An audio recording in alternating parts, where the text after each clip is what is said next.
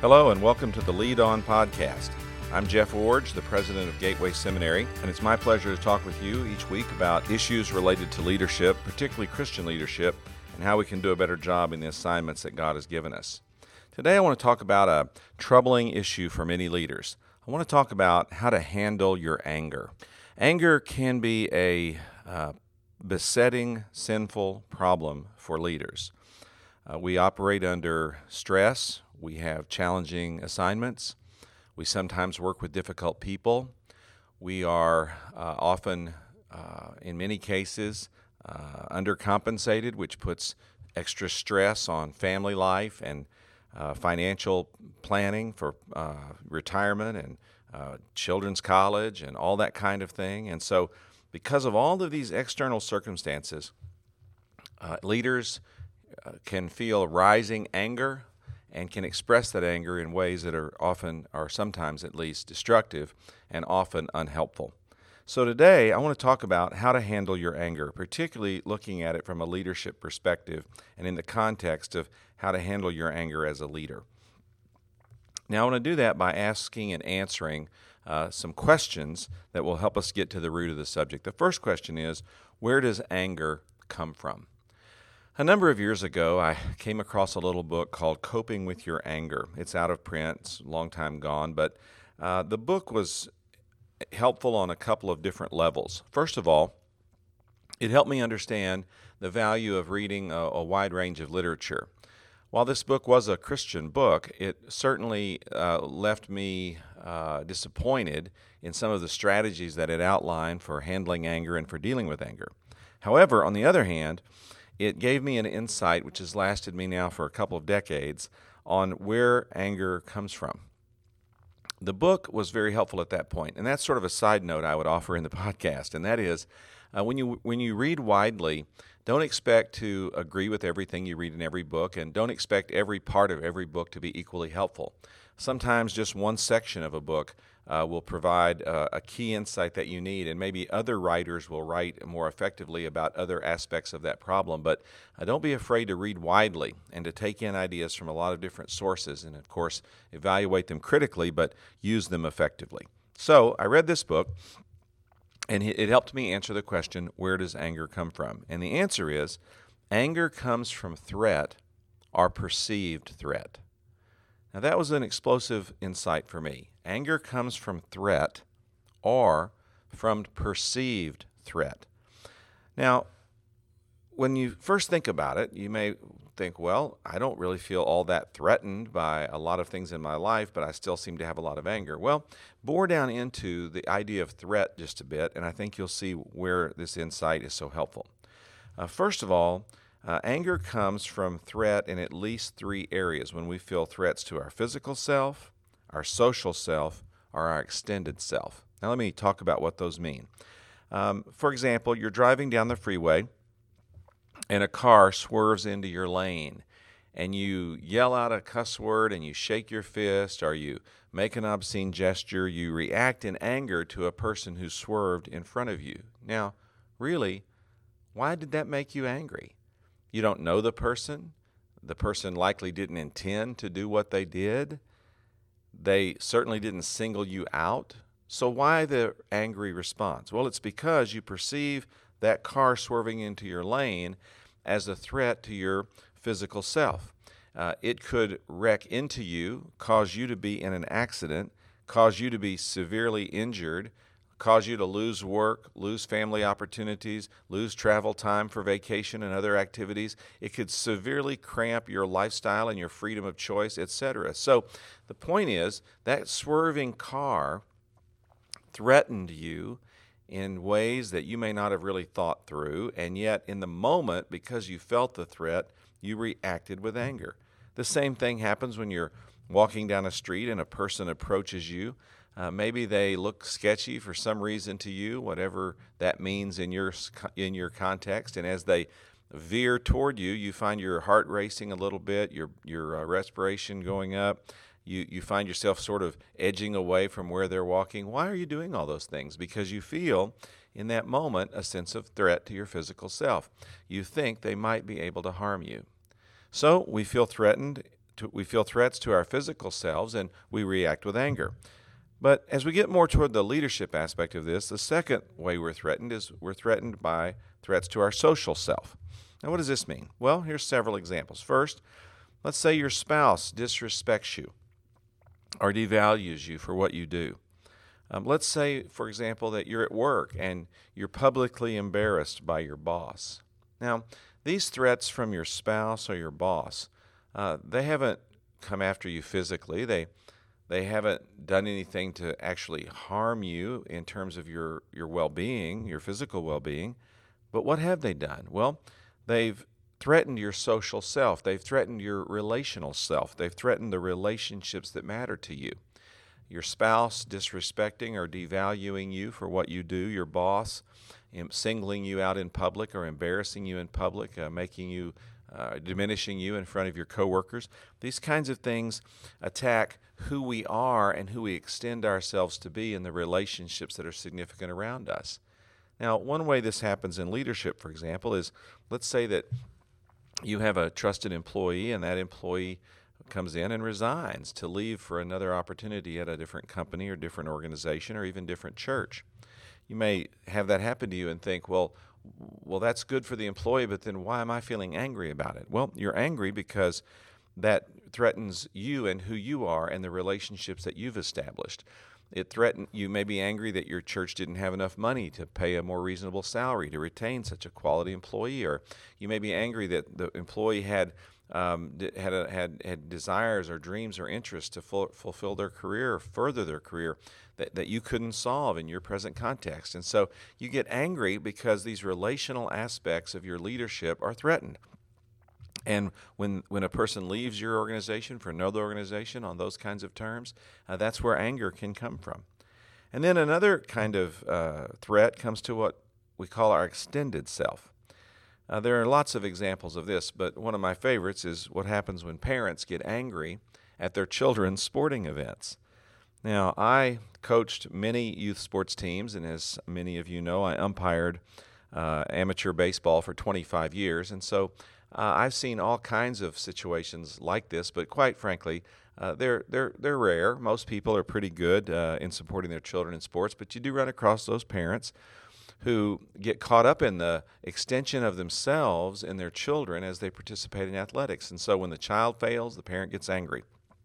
When the umpire makes a questionable call, the parent gets angry. When the coach doesn't handle their child just like they think it should have been done, they get angry. And so, why are they angry? Because their extended self, this child they've produced, they care about, they love, and that they project themselves into, has been in some way in their mind wronged, and so they get angry. Um, now, this relates in leadership because when you find your organization being attacked or your church being attacked, you, you, you, you feel anger rising up inside you. Uh, for example, when someone blogs against the seminary, or attacks us on social media, or someone says something about one of our faculty members that's just simply not true, or uh, accuses us of, of uh, taking a position that we've really not taken. When any of these things happen, I find myself getting angry about them. Uh, why? Uh, there's really no personal threat to me. They, they haven't come after me physically or come after me in a way to harm me. There's no threat to my social self. My friends here at the seminary still like me and love me, and so does my family. But my extended self, the projection of who I am into my organization, does feel threatened. You know, when you're the pastor or the president, the youth minister, the choir leader, uh, when you're the person who's in charge of something and that something is threatened, uh, you feel threatened because you've extended yourself into that organizational expression of ministry and you find yourself identifying with it, personifying with it. And so when it's attacked in some way, you feel attacked. Now, as I said, this insight helped me to understand so much about where anger comes from. Anger comes from threat or perceived threat.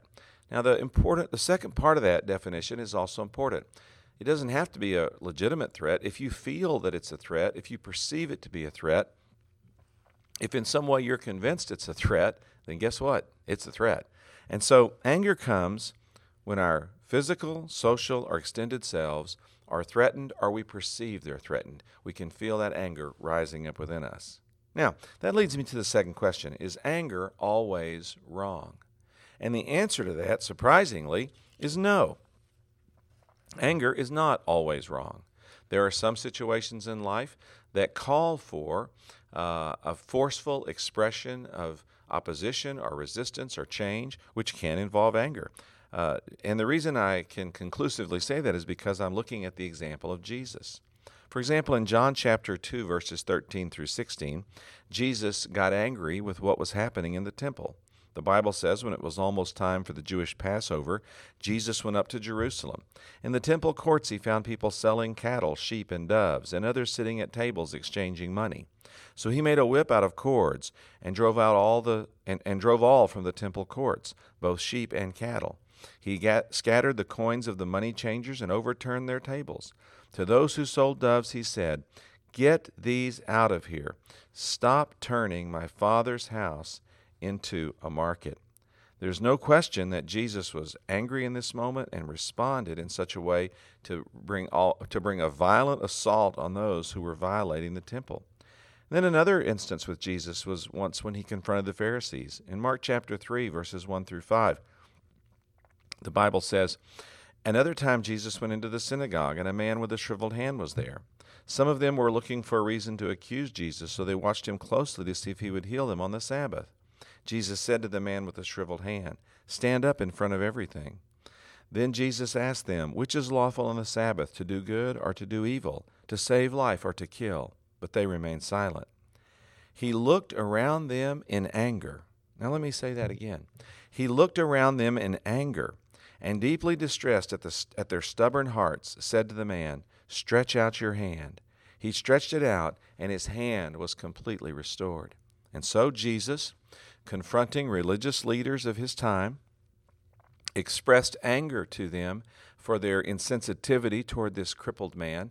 And when Jesus healed him, he did so in the context of responding to these Pharisees in anger. And then another instance, Mark 10, verses 13 to 14, uh, Jesus expressed anger with his disciples. The Bible says people were bringing little children to Jesus for him to place his hands on them, but the disciples rebuked them. When Jesus saw this, he was indignant. Again, when Jesus saw this, he was indignant. He said to them, Let the little children come to me, and do not hinder them, for the kingdom of God belongs to such as these.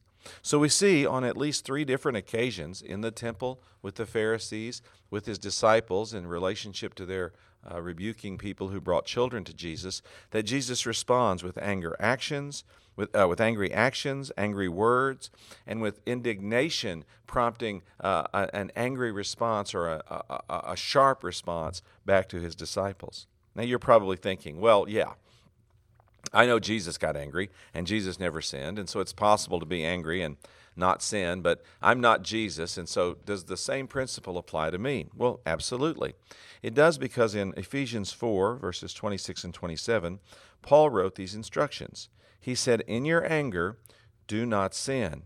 Do not let the sun go down while you are still angry, and do not give the devil a foothold. Now, that's interesting instruction. In your anger, do not sin. He did not write, In your anger, don't be angry. He said, In your anger, do not sin. In other words, there's something about anger that can be good and something about anger that can be bad.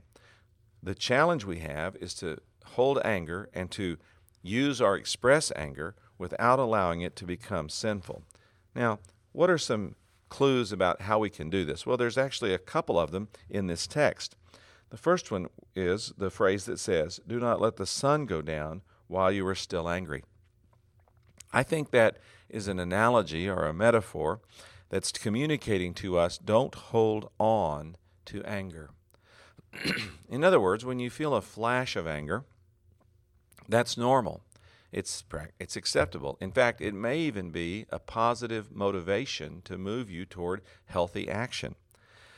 But anger becomes sinful not when it's first felt, but when it's when it's held on to, when it's nurtured, when it's facilitated, when it's strengthened, when it's encouraged.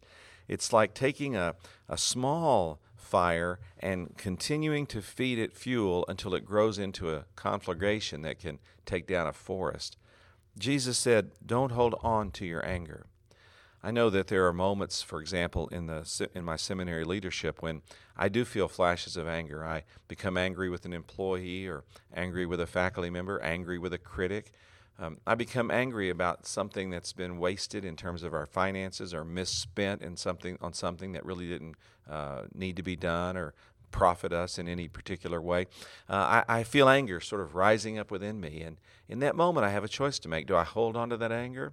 Do I turn it into a resentment? Do I let it fester and poison my continuing relationship to the people involved or my continued uh, confidence or lack of it in the people who are making decisions related to things like finances or programming? Do I hold on to my anger? And nurture it in a destructive way, or do I acknowledge that I'm angry take a giant step back, make a choice to respond, motivated by my anger in a more healthy way, and then uh, to release it. One of the uh, things that leaders must develop is the discipline of letting go of anger, angry situations, and of, and of behaviors by persons who anger them. Uh, one of the things I've worked hard at learning to do is to actually forget about things that have happened to me in the past so that when someone brings up to me a past offense or a past uh, hurtful situation or a past mistake, I sometimes find myself saying, I, I honestly don't remember that. And I really don't. Now, quite frankly, sometimes I do remember because I'm not perfect at this yet. But I've really worked hard at trying to learn to forget things that happened in my past that were harmful or difficult or anger inducing. Don't hold on to anger. Don't let the sun go down on it. Don't let it last more than one day. Don't let it be a continued part of who you are or about your lifestyle or about your leadership style. And then a second uh, clue to how you can have anger but not sin is in the last phrase in the same passage. It says, And do not give the devil a foothold, or do not give the devil an opportunity. I think this means don't let your anger cause you to do something destructive that has long term consequences that give the devil an opportunity for continued destruction in your relationship or in your organization. Sometimes when I feel angry, I want to lash out. Uh, I want to send a really hot email, or I want to uh, post something on Twitter or put something on my blog. Uh, I might even want to address something here in the podcast. I, I feel angry and I want to lash out. I want to do something to get even in the moment. What I've learned is that in almost every case, I could say every case, but I'll, I'll, I'll temper it with that almost. In almost every case, when I lash out in anger or I respond quickly in anger, it always has a long term detrimental negative impact that lasts far longer than the original incident which promoted or, mo- or prompted my anger. Uh, those emails, uh, they don't go away. Those harsh words, they stay in people's minds for a long time. Uh, those blogs, they stay on the, on the internet and can be continually accessed. When you do something in anger, uh, to lash out or to respond or to some way uh, let your anger overwhelm your judgment, it always produces a foothold or an opportunity for the devil to have long term negative impact in your relationships and in your organization. So the challenge is to have to, to feel anger, no question about that, but then to feel it in such a way that you don't sin. And you can do that by releasing anger, not holding on to it, don't nurture it, don't feed it, don't let it fester move on from it. And second, by not responding or reacting to anger quickly or to anger inducing situations quickly, and in doing so, uh, make the problem even worse. Learn to take a step back from your anger, uh, release it, moderate it, let it motivate you, but only let it do so to healthy responses, to healthy, proactive uh, uh answers or, or healthy, proactive uh, uh, responses that really do produce a, a positive change that comes out of being anger, angry. So, where does anger come from? It comes from threat or perceived threat. And is anger always wrong? No, it's not. It can be a force that rises up within us in the context of a threat or a perceived threat that motivates us to healthy action, just like Jesus. But in order for that to happen, we have to be careful that we don't hold on to anger and that we don't give anger a foothold by making bad decisions based on angry responses that create an opportunity for even more destruction to come as a result of our anger. Well, here's another question. Can anger be controlled? The answer is yes. But the Proverbs says it's as hard as capturing a city. Proverbs 16:32 says, "Better a patient person than a warrior. one with self control than one who takes the city. Learning to manage your anger, to have control of it, to express it appropriately, is very difficult. It's as difficult as conquering a city. In fact, it may be even more difficult than that. Learning to demonstrate that kind of self control is a challenge and an ongoing challenge for most of us. So, what then, finally, are some steps to help you control or manage your anger? Well, let me give you two and some action items, there are action steps you can take with each one of these.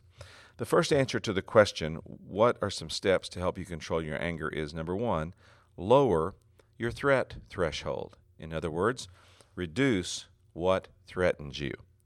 Now, how can you do that? Well, several ways. First, be willing to diagnose and admit that you are sometimes threatened.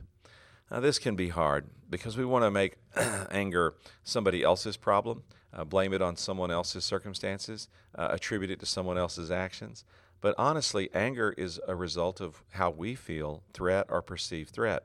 And that is a significant admission for many people who want to be self sufficient and strong in every way and deflect blame for every circumstance. But anger is your problem to deal with. So admit, I'm angry because I feel threatened, and, and then diagnose the threat. Why am I threatened here? What aspect of my extended self is being threatened?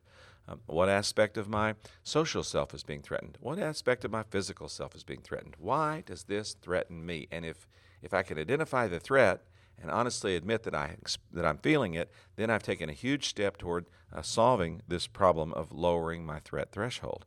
Well, first you diagnose and admit. And then, second, develop greater security in Jesus Christ. Now, this is perhaps the most significant insight that God has helped me develop to help me deal with my anger, and that is that threat is real or perceived, but in either case, it's resolved by raising my security level so that fewer things threaten me. Now, there's a doctrine that Baptists particularly love called the security of the believer. Now, we sort of pervert that doctrine by saying, once saved, always saved, meaning that it only has to do with our eternal security in Jesus Christ.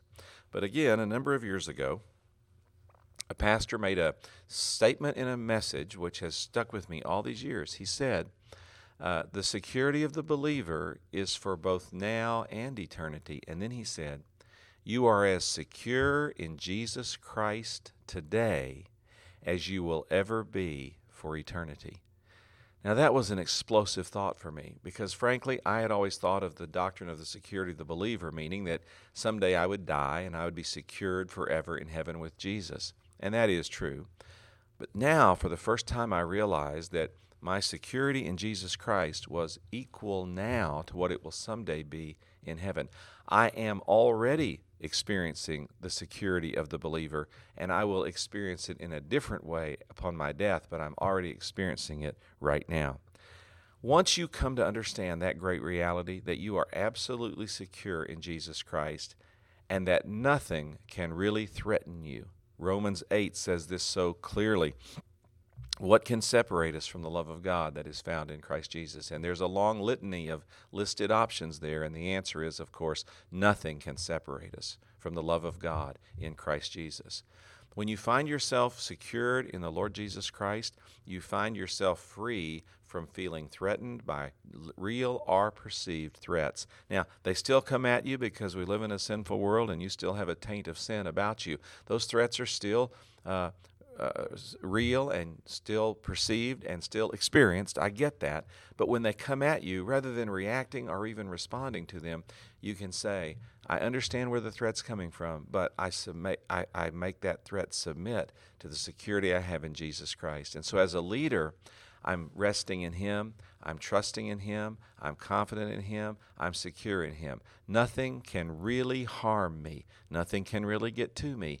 No one can really do anything to me that will be damaging or difficult or destroying to me because I'm ultimately secured in Jesus Christ.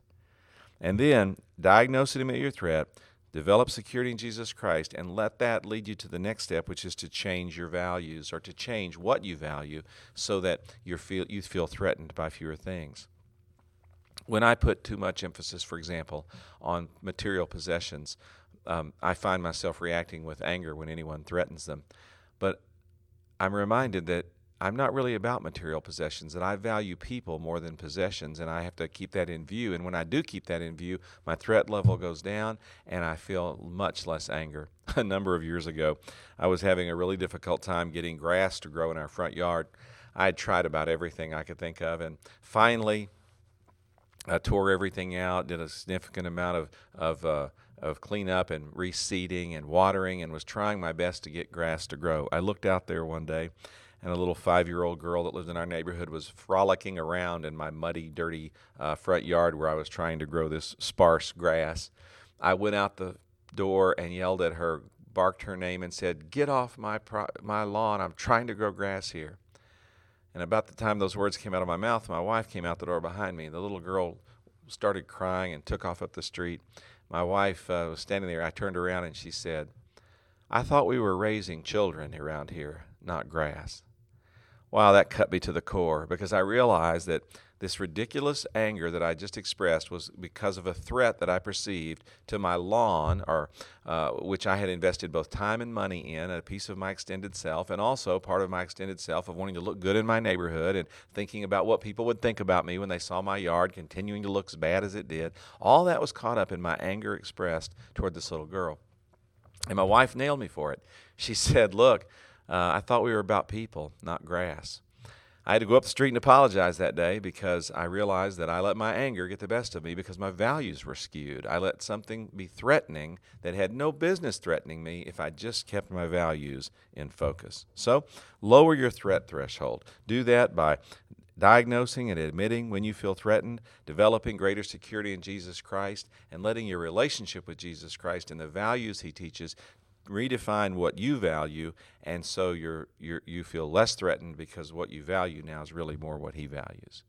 And then the second step to lower to to uh, keeping anger from controlling you in a negative sense is let your anger motivate you to effective action on real problems. As your anger reveals your insecurities and your misplaced priorities and your skewed values, it can be something that we think of only in the negative. But also, when, when you do feel anger, sometimes that's motivating you to take real action. You know, sometimes you are really being threatened. Your organization's being threatened, your family's being threatened. Sometimes your extended self or your social self are being threatened in ways that really are harmful to you or to the leadership role that you've been given. And in those times, you have to respond. And you have to let your anger motivate you to respond. But you have to do it in a way that's positive and healthy and makes a real difference in the problem you're trying to resolve, not just allows you to blow up or vent your anger on other people or situations. And so, let your anger motivate you to effective action, to doing something that is proactively significant and that really matters to getting a problem solved. That means here, for example, at the seminary, that when a problem comes up, rather than just venting in a meeting or yelling at people or exploding in anger, I have to say something like this All right, let's work the problem. Now, we're all upset about this, but let's channel that, let's focus that, let's work the problem. And we start coming up with solutions and proactive uh, ideas and things we can do to really address what needs to be dealt with rather than just venting or exploding in the moment. We might feel better if we did that, but it would only last a few seconds because the damage we would do would only make more problems for us in the future. Well, Leaders struggle with anger. That, that's not news. We can deal with it more effectively when we learn to answer these simple questions in the ways I've described today. And I hope that this, po- this podcast will help you uh, as you grapple with your anger, understand how to manage it and deal with it. These principles I've talked about today apply relationally, they apply, apply corporately, uh, they apply in your personal life, and they certainly apply in your leadership work. So thank you for listening today. God bless you, and manage your anger more effectively by putting these principles into practice.